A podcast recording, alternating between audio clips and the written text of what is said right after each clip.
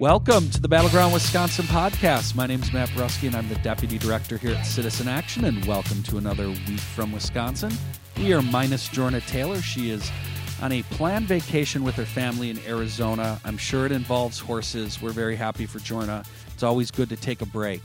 Um, but as always, we have Robert Kraig. He is not with us in the podcast studio, uh, such that it is. He is in uh, on the East Coast. Robert, uh, thanks for joining us happy to be there, and I'm out here. My uh, a longtime podcast listener, my aunt Eloise, passed away over the weekend uh, when I was visiting, and I'm in charge of all her affairs. So she would have wanted me to go to do the podcast after her passing. So glad to be on. Well, Robert, we appreciate you taking the time to to join us. Um, obviously, we've talked about Aunt Eloise a number of times on the podcast. She is a uh, a, great supporter of Citizen Action. We'll miss her, and it's uh, she's very fortunate to have someone like yourself who can who can do this. So, thanks for taking the time. Um, with that, we are going to jump right into our topics. Uh, obviously, uh, the big story this week was the amazing news uh, that broke regarding Rebecca Bradley and a number of articles that she wrote while a Marquette student.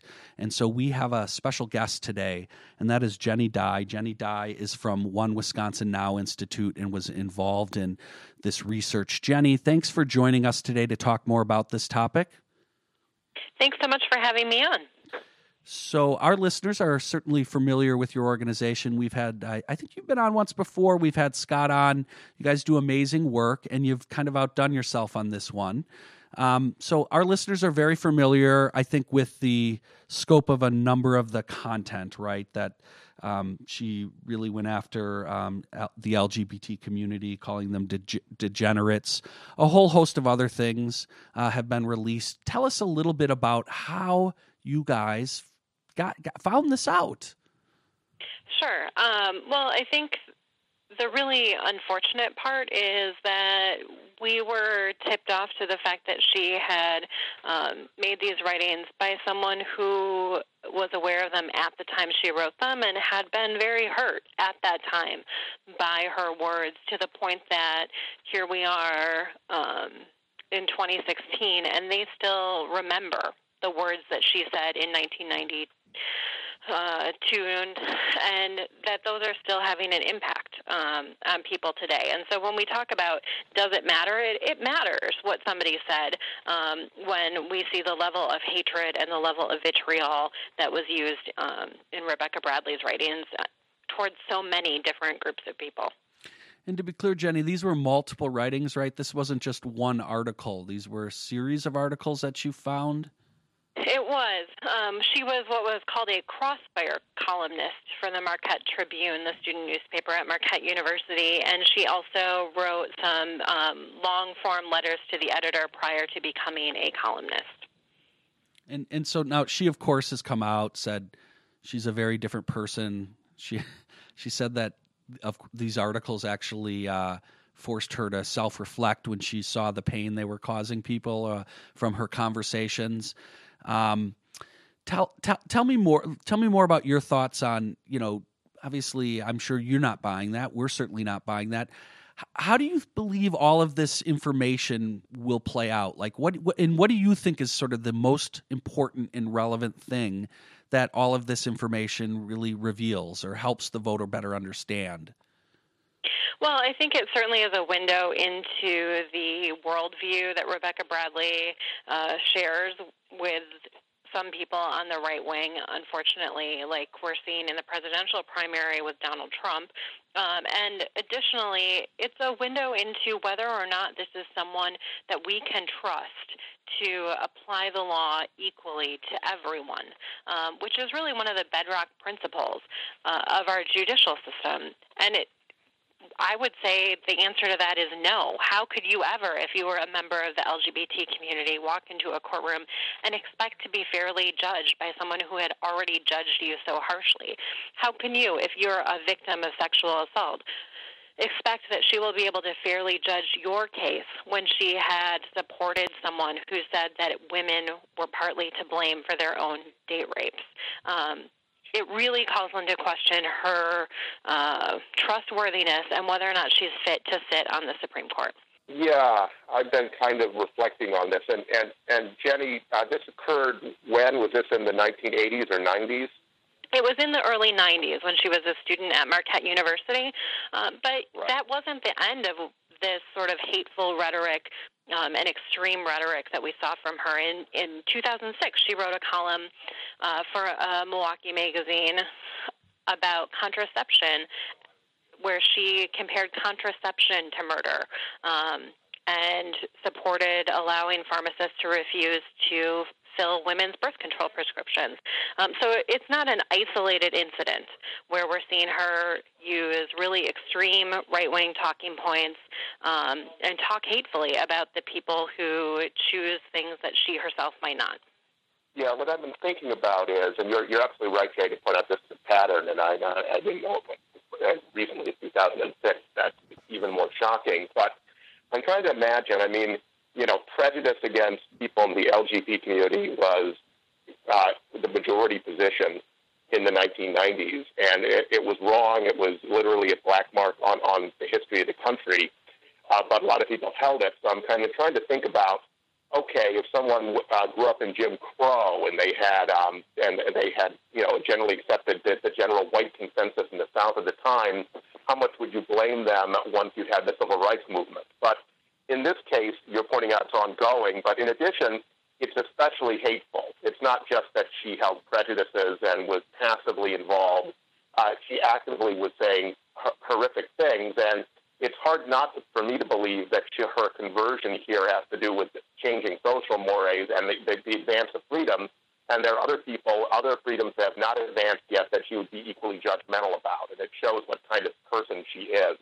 And you're absolutely right. This is about application of the law. And in this case, she seems to be an, an, ideologue who imposes her own ideas on the law, which is obviously happens far too often with uh, right-wing judges, but this would be, a, even though they claim to be just interpreting the law, but in this case, this would be a very extreme case of that as far as uh, women getting a fair hearing, especially in terms of their, their, their uh, health care rights, and then, of course, the LGBT community. So this is extremely troubling, and I, I don't think, I mean, there's not much explanation here other than that she's changing, that she's making a political shift, not that, uh, and, and that we still had the same society and the, and the same level of prejudice against the LGBT community, she'd probably still be saying it publicly, is my guess, based on this, this history. Yeah, I certainly agree with everything you've said. Uh, you know, even Governor Walker, who I don't agree with on much, um, he said earlier this week that her views were not in line with what he experienced from conservative activists at Marquette in the 90s. Um, so she was even more extreme than Governor Walker, who I think is pretty extreme on a lot of these issues. And I think the other thing when it comes to the court system is we're talking about applying the law equally to all people who bef- come before the courts.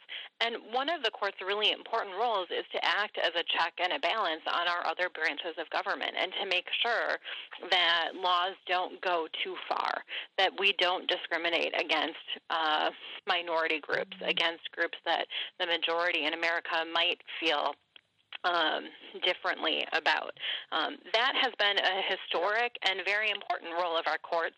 And is she someone that we can trust to stand up uh, to laws that go too far? And again, the answer for me is no.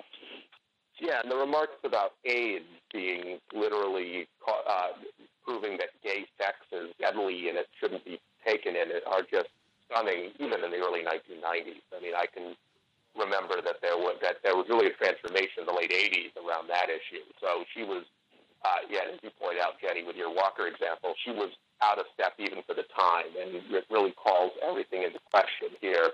And since she's a politician, really, uh, how, how can you believe any representation she'd make now, other than to, to think that it, it has to do with with politics and not about any change in personal views? Absolutely, especially because she wrote a column along with a few other attorneys uh, saying that she believed that Supreme Court candidates should be able to lie in their campaigns. So she's already told us she thinks that Supreme Court candidates uh, should be able to lie. She now is one. Um, and how are we supposed to trust what she's saying now versus what she put um, ink to paper on in the 90s? And if elected, she'll be joining uh, Judge Gableman, who was convicted by the Judicial Commission of lying about his opponent, Louis Butler, but got away with it because of the right of the deadlock on the state Supreme Court. So you have multiple judges literally believe lying is okay. So this gets us to our the last thing we want to get your thoughts on, Jenny. And this is a little bit away. This is a bit more horse race, right? And this is a huge election coming up, and um, Robert, you just mentioned Gableman, and, and the stakes are big. Um, it, seems to, I think, to most progressives, like this this is a slam dunk in terms of this kind of information being eye opening, right? Even you mentioned Jenny Scott Walker um, takes a step back and you know critiques these comments. How does this impact? Right, I know Chris Chris Rickert has an article out suggesting progressives and liberals ought to you know be careful. Right, we got these Trump voters coming out, and they may not care about this. Or I think um, is his name Hand, the cartoonist, even had a joke that it appears almost half our state eats this up. I'd like your thoughts on. It seems to me this this is way beyond and, and has to hurt her. But um, your thoughts uh, this this uh, on the race and how this uh, you think this will impact? Well, I think you're right. These are not uh, what we sort of un- unfortunately see as run of the mill uh, hate from the right um, that has become all too prevalent over the course of the past few years. This is extreme. Um, and it's on issues that the country has really moved on. Um, it's no longer acceptable to have that level of hatred and that level of vitriol towards members of the LGBT community. And so I think that does um, it hurt her in a way um, that unfortunately some of Trump's comments have not hurt him uh, with the Republican base. But I think the other thing is we're not talking about a Republican primary where the issues are, are is somebody going to vote for Trump or are they going to vote for a different Republican who's running? We're talking about a nonpartisan judicial election where people are going to make a decision about who they think is best to sit on a judicial bench and judge other people. And so both the qualifications for this particular job versus being a legislator versus being uh, an executive and the fact that we're talking about Democrats, independents, everyone coming out to vote and making a choice between the rhetoric that we've seen from Rebecca Bradley and another option, I think is not as concerning to me as maybe Chris Rickert, um, as you mentioned, says that progressives better be careful. I also think progressives have to turn out um, because there's going to be a Republican presidential race on the ballot, and if uh, progressives want to go in a different direction, they're going to have to make sure that they turn out. Hopefully, um, we'll still have a contested election on the presidential race on the Democratic side to continue to talk about those important progressive issues that we all care about too, um, to make sure that people are really paying attention to what's going on uh, at the national level and at our state level. I, what Jenny said is spot on as far as the political analysis. I would simply add that I think that these statements are so shocking that I think this may nationalize the race at some level.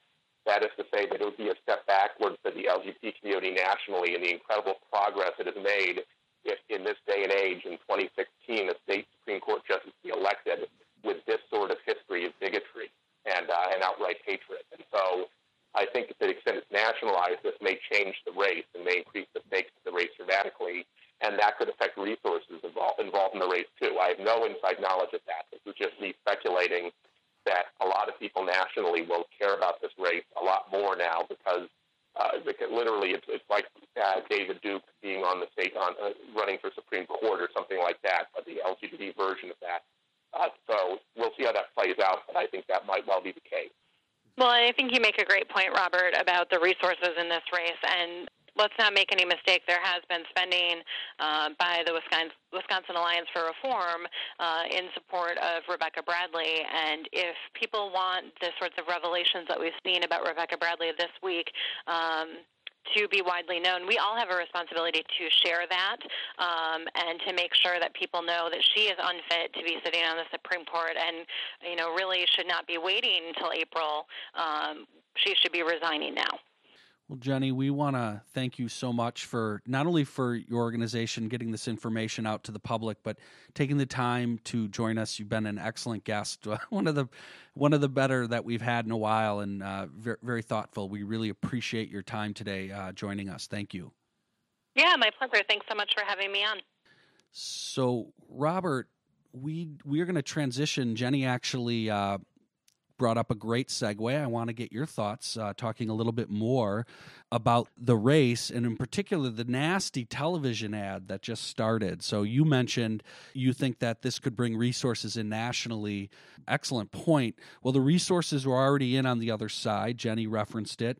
Um, Robert, we've talked about this on the podcast before. You have you've even joked that you can't wait to find out about uh, uh, Joanne Kloppenburg's sexual predator problem. While the news is out this week, here's the ad.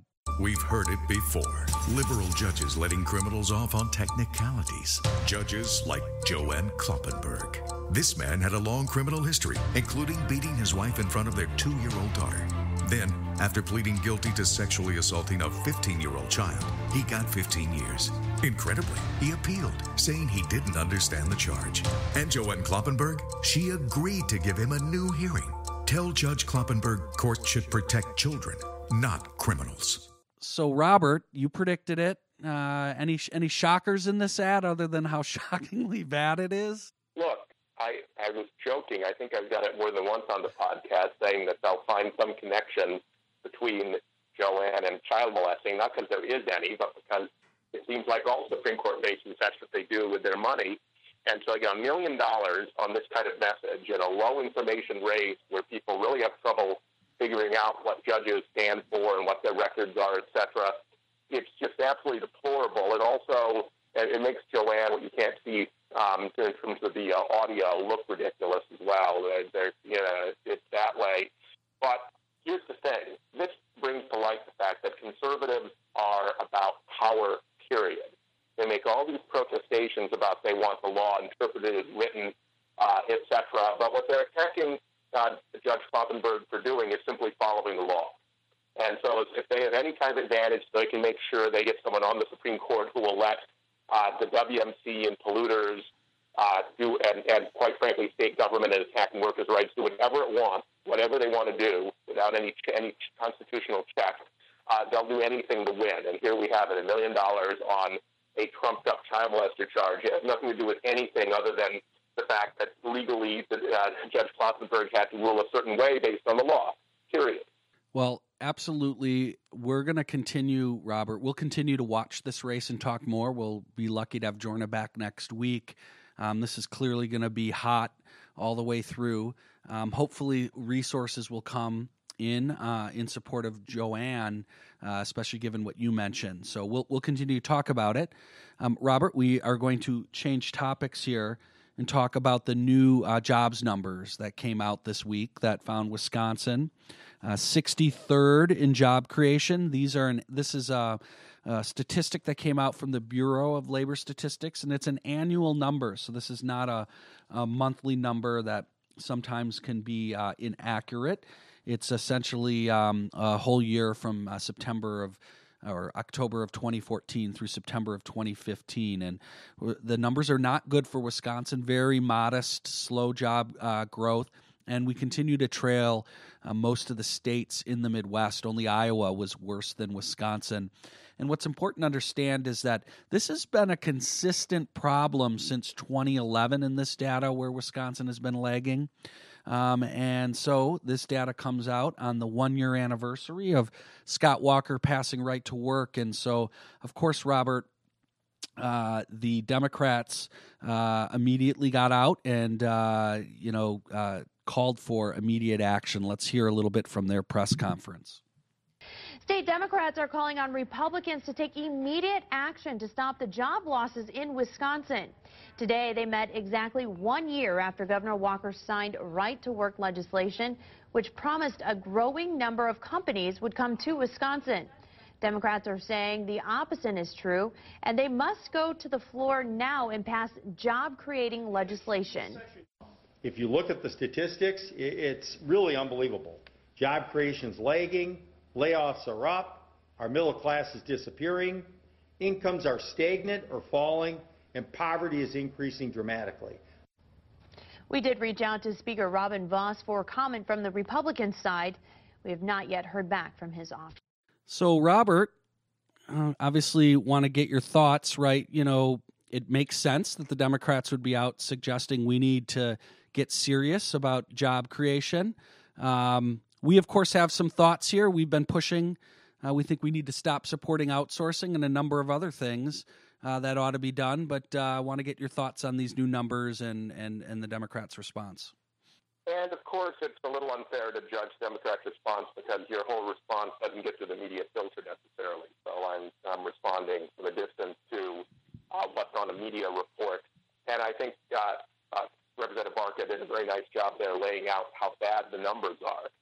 What I would add is, uh, first of all, that we need to talk about this not just in terms of it being bad, but about how it discredits the conservative, whole conservative approach to the economy, which is give massive tax cuts to business, uh, and uh, really raise raise costs, lower wages, do things to lower wages like attack unions, like lower the, the tax credit, uh, cut education dramatically and other public services, et cetera, which pull money out of workers' pockets and people's pockets and out of the economy.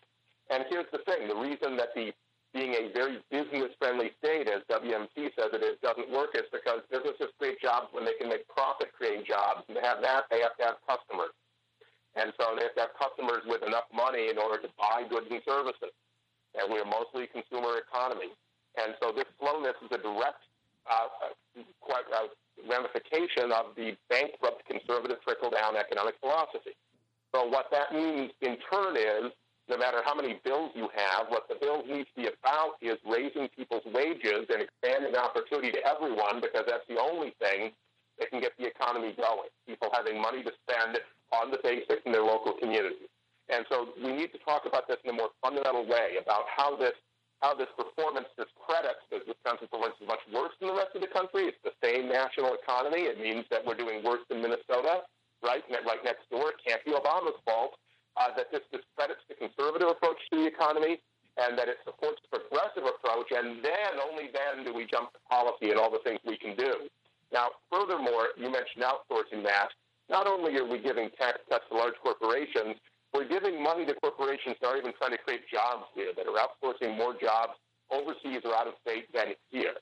And so it, it adds insult to injury that you lower workers' wages and then you take their tax money and hand it to corporations that aren't even creating a net of jobs in this state. So if you want evidence, kind of smoking gun of the economy being rigged against average people, by business, by large business, by our own government, this is it. And the Walker administration is a poster child uh, for this whole bankrupt approach to the economy. So they're literally looting the state and sending and sending the jobs out of state and overseas. That's what's going on with the full support and blessing of the Walker administration, whose WEDC officials have consistently said that outsourcing is a good thing because it keeps people, the companies competitive. Now we have terms like competitive that apparently don't mean anything for workers. So why should we care about how competitive these CEOs are and how big their stock options will be if it isn't benefiting average people? So we think the Democrats need to keep talking about this, and, and as Robert just mentioned, talking about it in the way where we actually help people make sense of this. So we're gonna we're gonna continue to encourage people to go to our petition. We have a petition uh, to end outsourcing. We're gonna uh, make this campaign uh, go throughout this election year and carry on into the next few years and address this issue. Um, and we want you to be a part of it. So please go sign the petition. Not only is that helpful, but we will uh, give you options to get involved. And so please go do that. And we also want to encourage you if you want to find out more about what we think you ought to be, we ought to be doing to expand economic opportunity. We'll have a link to our blog that talks about the things that we ought to be doing if we were to have a special session like the Democrats are calling for. Hell, Robert, we don't actually need a special session. They're still in session. They're just off campaigning right now. as we know. Uh, and speaking of campaigning, it's a related economic topic. Uh, this week, uh, we had a couple of both an in state and a national story. One in state is the recriminations around uh, the loss of the the Oscar Mayer factory continue this week. Um, we talked last week about the news that WEDC chose not to uh, even reach out to them. Well, this week, uh, Senator Fitzgerald uh, one upped the finger pointing game and actually suggested it was Paul Soglin's fault, Robert. Did you hear about that? I know you've been out east, but it's actually Paul Soglin's fault that uh, Kraft Heinz is leaving. what did Paul do to drive them off? I don't know. Tell he, me. he he met with them and got information, and because he met with them, it's his fault. And, oh, and he's mayor of Madison. It happened on his watch. That was, I believe, what Fitzgerald. Ah. It's uh, it happened on his watch. Then why didn't he get all the economic development money instead of we WEDAC? Oh well, I guess. Oh, oh, hey, whoa, whoa, whoa, whoa, whoa! We're not going to go there, Robert. We're just it's it, it happened on his watch. That's all you need to know. No, look, there's Robert. There's very little um, good analysis going here as we record Thursday morning. Uh, Paul Soglin's apparently having a press conference to rebut. Uh, this is it's it's a little ridiculous. It gets back to what we talked about before. There really is no strategy here, and the one that does exist is just rigging the system uh, uh, for for CEOs. Help our business grow. Exactly. So so the other topic, Robert, I want to get your comments on, and I think this And is actually not, small businesses. Let me it clear. I'm not stopping any business. Businesses that are well connected make campaign contributions. Yeah, exactly. So, one other big uh, economic related news this week is um, Hillary Clinton came out with an ad really blasting Johnson Controls around its corporate inversions, which we talked about.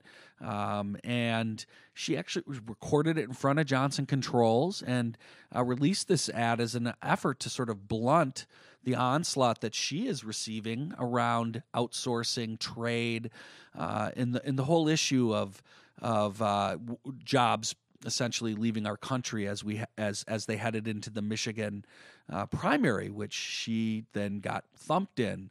Um, this is big, right? Hillary uh, has been rightly, I think, critiqued in uh, on this area, uh, but her position that she would claw back money uh, for people who outsource jobs is an actual very clear position and a significant change for her, Robert. No, I mean the Democratic debate nationally, in some ways more than in Wisconsin, has become very, very progressive and populist in economic issues. And so you literally have not just Bernie Sanders, but Hillary Clinton talking about clawing back, so going backwards, not just forward on outsourcing and saying we're going to take the money back if you then turned around and outsourced jobs. And Johnson Control, as our listeners know, uh, benefited from the auto bailout, which uh, which uh, obviously Hillary supported in the Senate, and then they turn around with a corporate inversion, right, in order to in order to shield money. So we really need to go after the whole practice of this. And in fact, part of what's going on here is um, literally you need to you need to make this something that is that is seen culturally as an as a sleazy and, and inappropriate activity.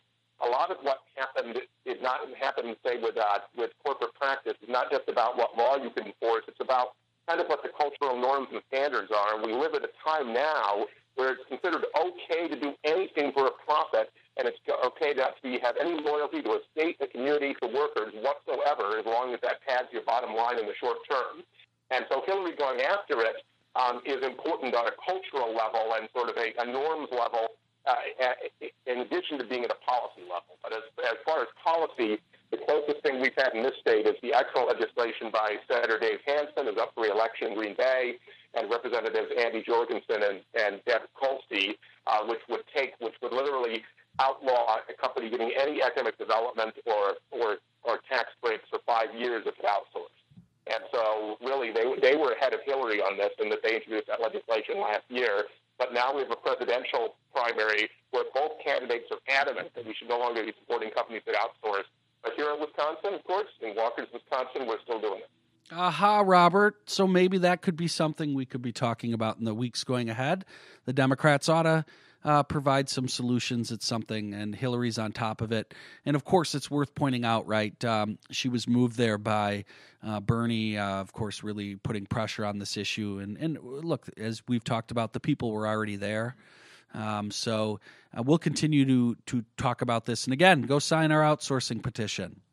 Um, with that, we need to uh, welcome a second guest, and that is our organizing director here at Citizen Action, Kevin Kane. We have talked a bit before on this podcast about the organizing cooperative that we already have up and running here in Milwaukee and Waukesha, southeastern Wisconsin area, uh, doing amazing work, um, including the Radioactive campaign, which we've talked about on the podcast.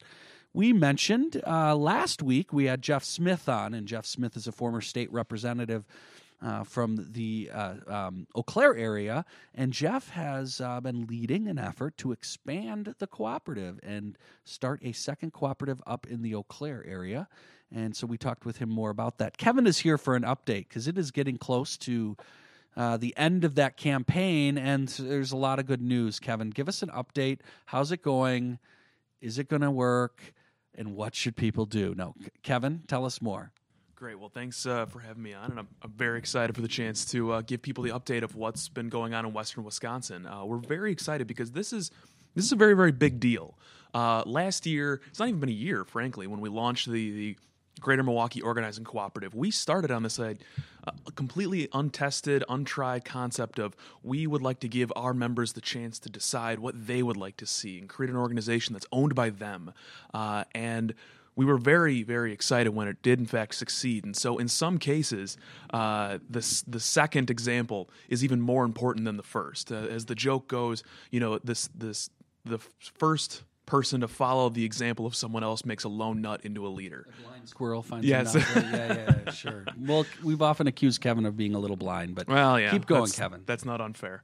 Um, but we're very excited because uh, in in western Wisconsin, and it's it's centered mostly around the Eau Claire region, but it's even beyond that. It's it's throughout western Wisconsin. We've been trying to figure out how to create the the second uh, Wisconsin uh, organizing cooperative, and we are very excited because with about 11 days left by the time listeners are hearing this podcast, uh, toward the, the later end of, of March, uh, we will have over 200 uh, dues paying member owners of the number to the second uh, uh, organizing cooperative. And what's really important about this is not just that we've proven that something that started in Milwaukee can take place uh, in places across the state, it's not just a Milwaukee thing, um, is that we're able to show that it's not just cities small towns, rural areas, suburban areas are really jumping on and gravitating toward this idea of uh, organizations that we control, that we own, that work for what we want, and not what those uh, large donors and out of state foundations and the rest can put their money toward. And so people are very excited about the same things that you and I care about environment, education, voting, healthcare, jobs. And that's what we're learning out of this thing. And so we're very excited because the second drive ever uh, done anywhere in the country um, on the more or less opposite side of the state from Milwaukee uh, is going to be a success. We are at 90%, over 90% of our goal right now.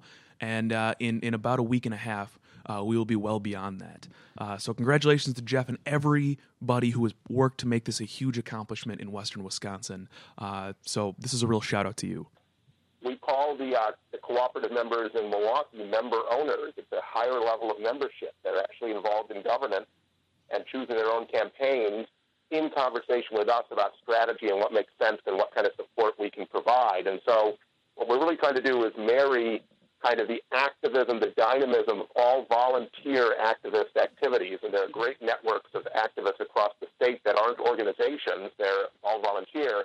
And the institutional capacity of an organization like, like ours to run long term campaigns, to do messaging and strategy, etc., and try to create, try to find that sweet spot between the two. And so, so far, it's been a great success. And kudos to Jeff and kudos to Kevin, who came up with this whole concept and has been the driving force behind it. And this has to do with years of thinking Kevin's been doing as, as he's been developing as an organizer and moving up uh, from a healthcare organizer up to an organizing director. And so this is extremely exciting, oh, quite frankly, to the future of progressive politics in Wisconsin. So, Kevin, if someone's listening and they want to join either cooperative effort, uh, how do they get in touch with you? So, the very best thing you can do is go to Citizen Action's website, citizenactionwi.org, and you can learn a lot more about uh, where the, the cooperative. Uh, boundaries currently are for both organizations the Greater Milwaukee Organizing Cooperative and the Western Wisconsin Organizing Cooperative. And you can join right now on our website, or you can even just pledge to say that you would be interested in hearing more. And one of one of us will give you a call, chat it over, and try to work with you as to what we should be focusing on. What issues do you care about? And and how do we create something that is truly local and owned by yourself and your friends and your and your neighbors? Uh, and so if you are in the Western Wisconsin area uh, from Hudson to uh, Spooner to Buffalo City, Chippewa Falls, Menomonie, Eau Claire area, uh, I welcome you to check out the Western Wisconsin Organizing Cooperative. If you're listening to this and you're still if you're not a member in the greater Milwaukee area, uh, feel I would definitely recommend that you get a chance to, to learn all the amazing things that we're already doing. But if you're not in any of these places, here's what I would recommend to you.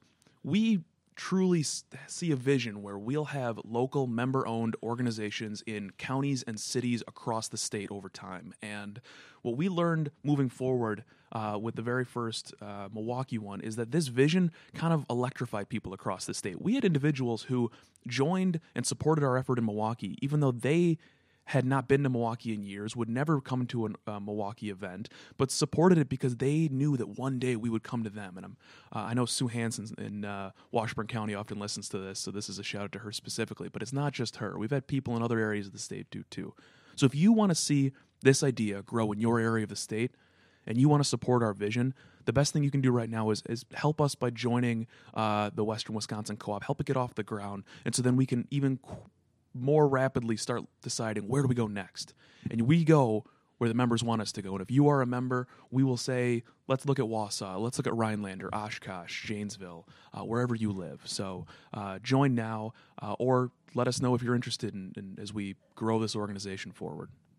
Well, Kevin, thanks a lot for uh, joining us, giving us more information. And if you would like to see a lot more of Kevin, you contact him and he'll be there.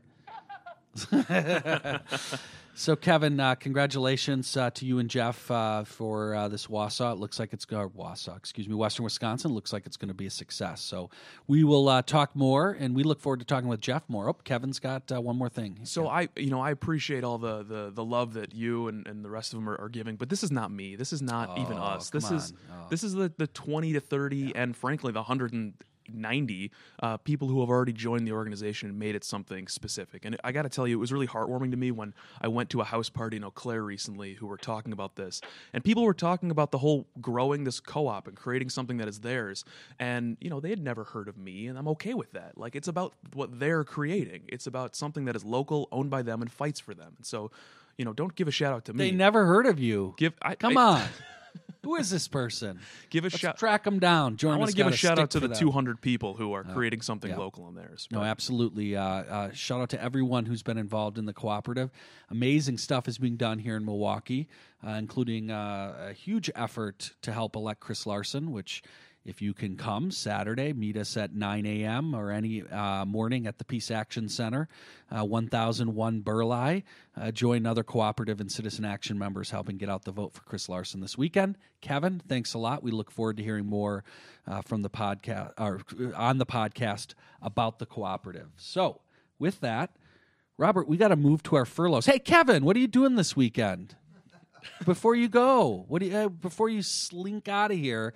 When you're not creating cooperatives in uh, Minnetonka, Minnesota, what are you doing this weekend? I gotta tell you, this is always a part of the podcast that like terrifies the heck out of me because I know that he's gonna get me. Yeah, and, uh, so I want to make sure that unlike previous times in the podcast, you're I actually ready. got something to do. Okay, I will be in the exact same place that you were talking about, the Peace Action Center, to help make sure that uh, voters and and you know supporters are helping make sure Chris Larson gets elected to county executive this Saturday morning. So if you're excited, I'm excited. I'm looking forward to seeing you.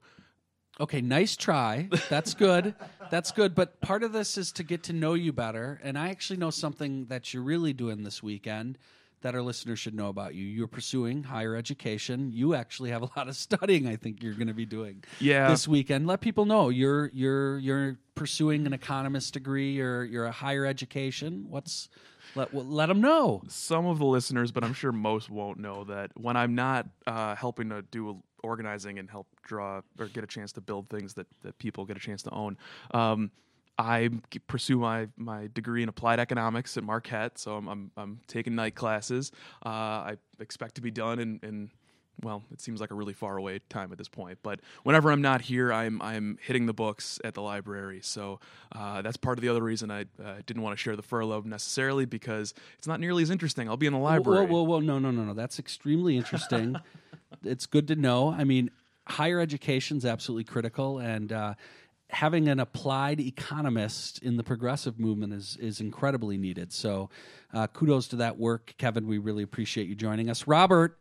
What are you doing this weekend? We I think we already uh, have a good sense. You are heavily involved in uh, helping uh, take care of business there for your aunt Eloise.